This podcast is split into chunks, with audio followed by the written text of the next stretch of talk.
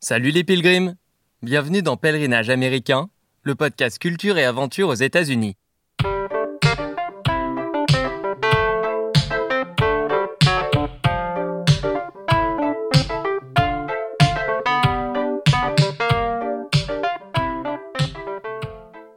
Moi, Alex, à 30 ans, je suis parti en stop à la rencontre de communautés aux quatre coins des États-Unis. Tout semble les opposer et pourtant elles ont un point commun. Elles font des pèlerinages, à des centaines de kilomètres de chez elles, pour une icône de la musique ou des ancêtres amérindiens, en hommage à Martin Luther King ou à un jeune skater de San Francisco. Ce podcast est le récit de mes expériences avec ces pèlerins modernes. Chaque mardi, je vous invite à redécouvrir les icônes de l'Amérique en écoutant le témoignage de passionnés d'accablés ou de fils spirituels pour qui ces pèlerinages ont encore un sens. Notre première communauté de pèlerins, c'est celle des fans d'Into the Wild. Pour eux, on est parti sur les traces de Chris McCandless en Alaska. C'est là qu'on se retrouve, à mi-chemin de notre pèlerinage vers le Magic Bus, après une nuit dans le Supertramp Village. En ce matin du deuxième jour, il fait relativement frais et humide. Le toit de la tente est perlé de gouttes de pluie et une brume légère s'accroche au sommet des arbres. En contrebas, la Teklanika River est vraiment impressionnante. La rivière doit mesurer plus de 30 mètres de large et elle a tellement de courant que des vagues se forment à la surface. Et il n'y a pas un pont dans le coin, bien sûr. Donc si je veux arriver au Magic Bus, faudra franchir cette rivière les pieds dans l'eau et même bien plus haut que les pieds. Voici l'état de mes réflexions quand je sors la tête de mon sac de couchage. ce matin du deuxième jour, la question est de savoir est-ce que je vais pouvoir traverser la rivière? À la base, les éléments étaient plutôt en ma faveur, puisqu'il euh, n'avait pas plu depuis assez longtemps, sauf que les choses ont un petit peu changé. Il a plu hier toute la journée, ce qui forcément fait monter le niveau des eaux, et le temps euh, continue d'être menaçant. Donc c'est vrai que la question de traverser se pose. Hier soir, euh, fatigué, trempé, je me disais bon, en fait, je la passerai pas. Et là, c'est vrai que j'ai envie de tenter le coup, de give it a try, comme on dirait ici. Et donc, je vais marcher deux miles vers le nord, qui permettent de passer à un endroit censé être plus safe. Et j'espère voir un chasseur là-bas. Parce que s'il n'y a pas de chasseur là-bas, la traversée seule risque d'être un petit peu compliquée. C'est donc parti pour 3 km de plus, en direction du passage safe. En chemin, je pense à Petro et Nika, il y a deux mois à peine, ces deux Biélorusses sont venus ici en voyage de noces, par une passion commune pour la nature et l'aventure. Mais Nika est décédée ici, à seulement 24 ans, comme Chris. Écoutons le témoignage de Petro, son mari. My name is Petro Markello. I live in Minsk.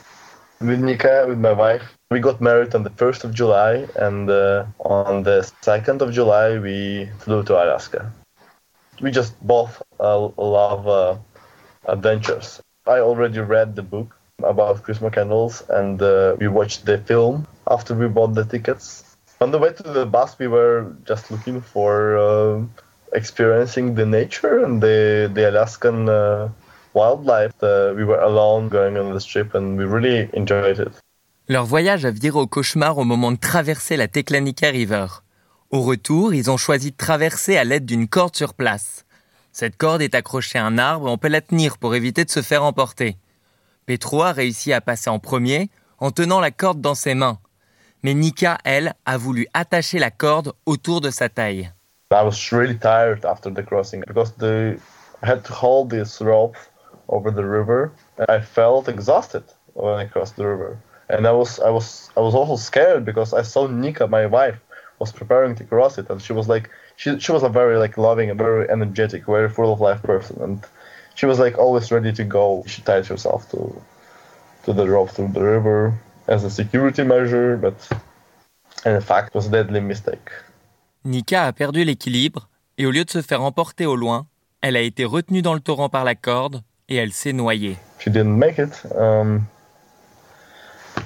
yeah, people just need to, to know that it is deadly dangerous to tie yourself to a rope Um.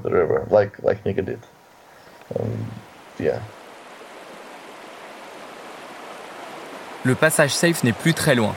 Sur le chemin, j'ai la chance de croiser un groupe de trois chasseurs qui me donnent des conseils pour traverser la rivière et sans avoir à utiliser de cordes. Si j'ai bien compris ce qu'ils m'ont dit, je dois passer d'îlot en îlot en remontant la rivière. Mais le courant est tellement fort que mes pieds se dérobent. Je commence à me faire emporter et je dois me jeter vers la rive derrière moi pour essayer de me rattraper aux branches. J'ai vraiment l'impression de rejouer une scène d'Into the Wild. J'ai pas réussi. Je dois pas être à l'endroit dont les chasseurs m'ont parlé.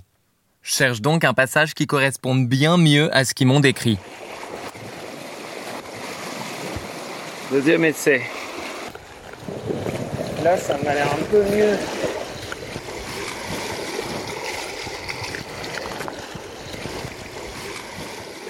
J'ai passé deux portions là de la rivière.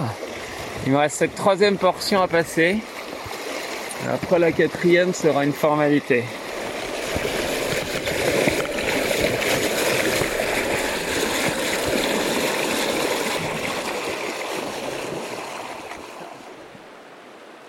Je vous annonce que j'ai passé la rivière.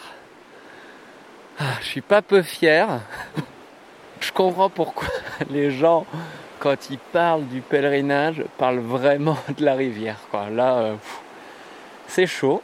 Mais voilà, j'y suis. Alors maintenant, il faut retrouver le trail parce que pour passer ici, ce qui est censé être un passage un peu plus simple, il fallait s'écarter du chemin initial.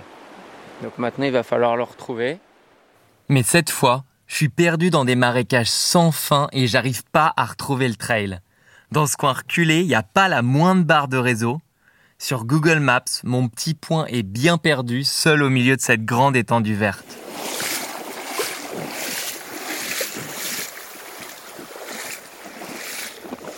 Donc là, depuis que j'ai passé la rivière,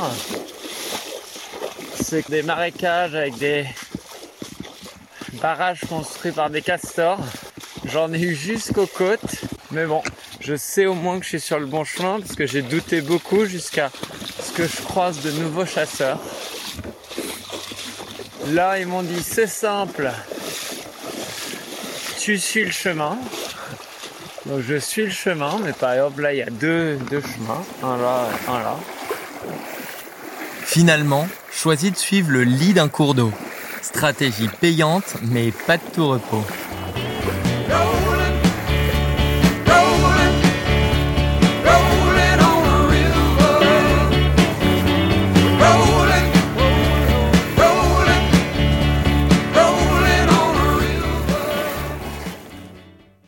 Alors là, ça fait presque trois heures que j'ai passé la rivière. Et c'est un des premiers moments où j'ai euh, enfin les pieds pas dans l'eau. Donc en fait, euh, on est tout le temps trempé, ce qui rend le truc assez éprouvant. Et la notion d'effort fait d'autant plus penser à un pèlerinage du coup. On se dit euh, que si on fait ça, c'est peut-être aussi un peu pour Christopher McKenless, même si c'est un peu bizarre de se le dire, mais c'est vraiment ça. Bon, il y a bien sûr l'attrait d'aller voir le bus. Hein.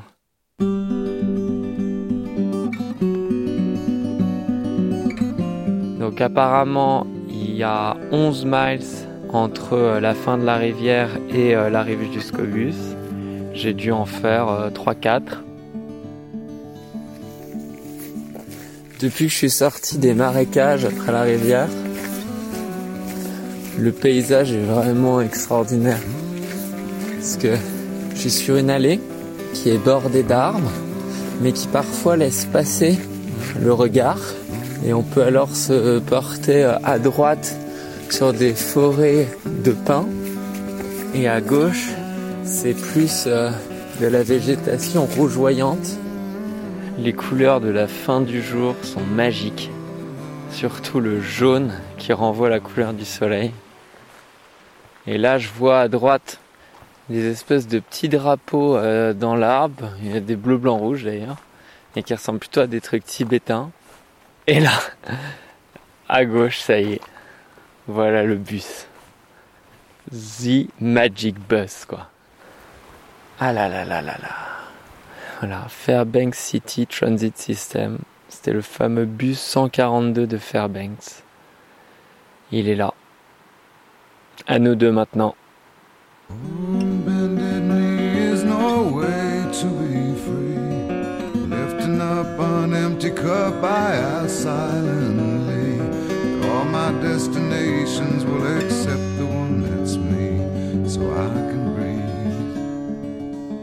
Personne dans le bus. Les couleurs du bus, c'est vert et jaune, comme les arbres qui nous entourent. La porte est fermée, donc euh, je vais défaire. euh, voilà. Et puis c'est bon, hein. on peut monter. Ah non. Alors, par terre, il y a comme une pierre tombale. Christopher Johnson McKenless, also known as Alexander Supertramp. 12 février 1968, 18 août 1992 avec deux petites phrases en plus. Une au- au-dessus, Happiness is only real when shared. Et en dessous, The very basic core of a man's living spirit is his passion for adventure. Donc en gros, l'aventure et le partage, c'est les deux choses les plus importantes. Et là, il est temps de monter dedans. Il y a marqué Respect this home sur la porte de gauche. Et j'y compte bien. À droite, il n'y a plus de volant. Il n'y a plus de vitre non plus. Il y a le poêle à gauche, euh, avec du bois devant, c'est parfait. Un lit à droite, un petit tapis, un lit au fond. Et puis alors là, j'ai l'impression qu'il y a tout ce qu'il faut, comme tente, comme bottes. Là, il y a des carnets. Alors, je bien sûr lire tout ça. Le bouquin, Into the Wild. Enfin bref, c'est trop bien quoi.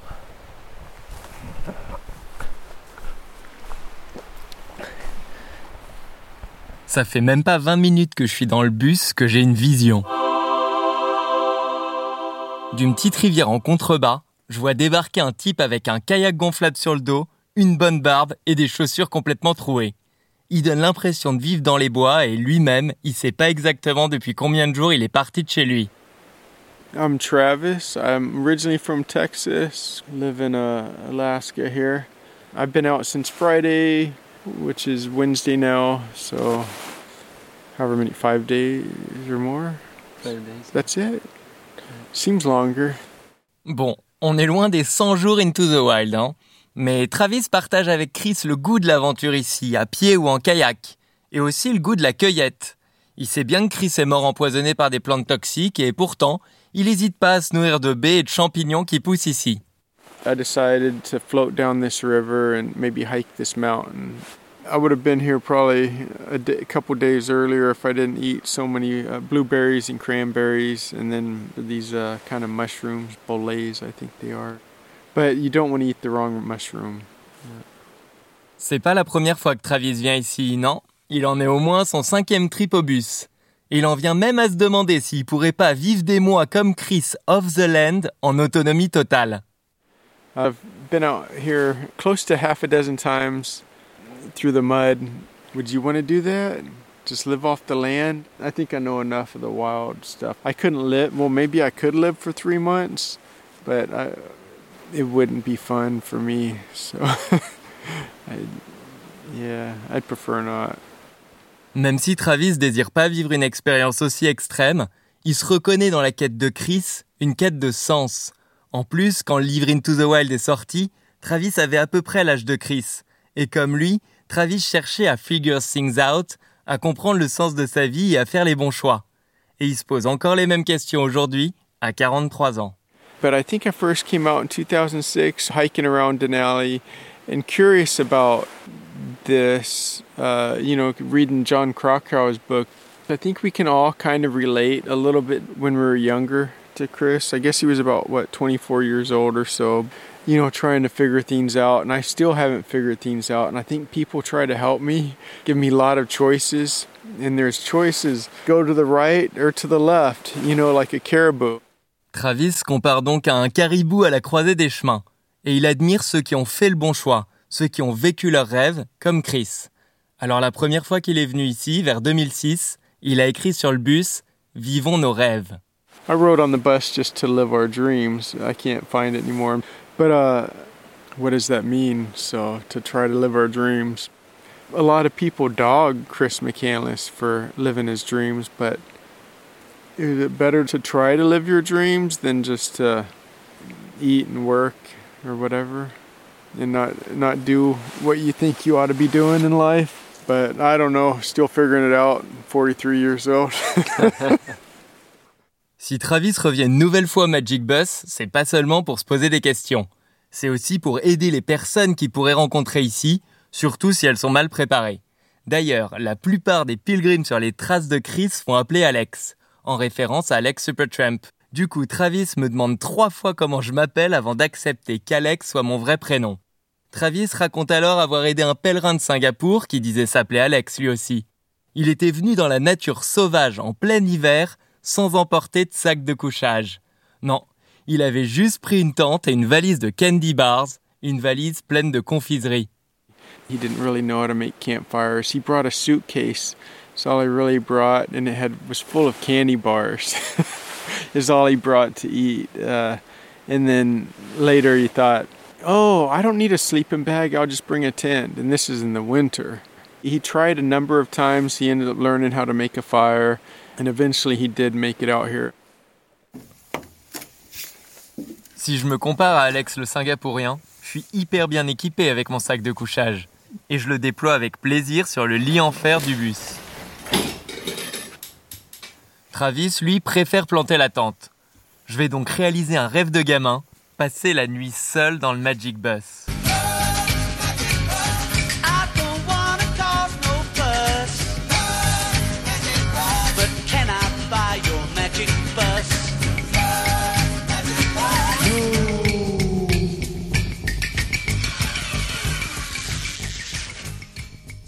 Sauf que quand j'étais gamin, j'imaginais pas faire la rencontre de la réincarnation de Chris en la personne de Travis. Et pour éviter qu'un grizzly vienne gâcher cette nuit de rêve, je ferme la porte du bus avec une corde. Dans la fraîcheur du Magic Bus, je m'endors en rêvant à des valises de confiserie.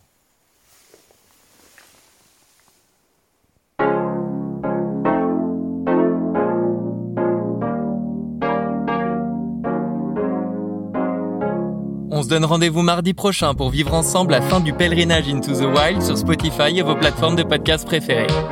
Si vous avez aimé cet épisode, parlez-en autour de vous et partagez-le sur vos réseaux, c'est important pour la suite des pèlerinages. J'en profite pour remercier Mathieu Nunez pour ses super jingles.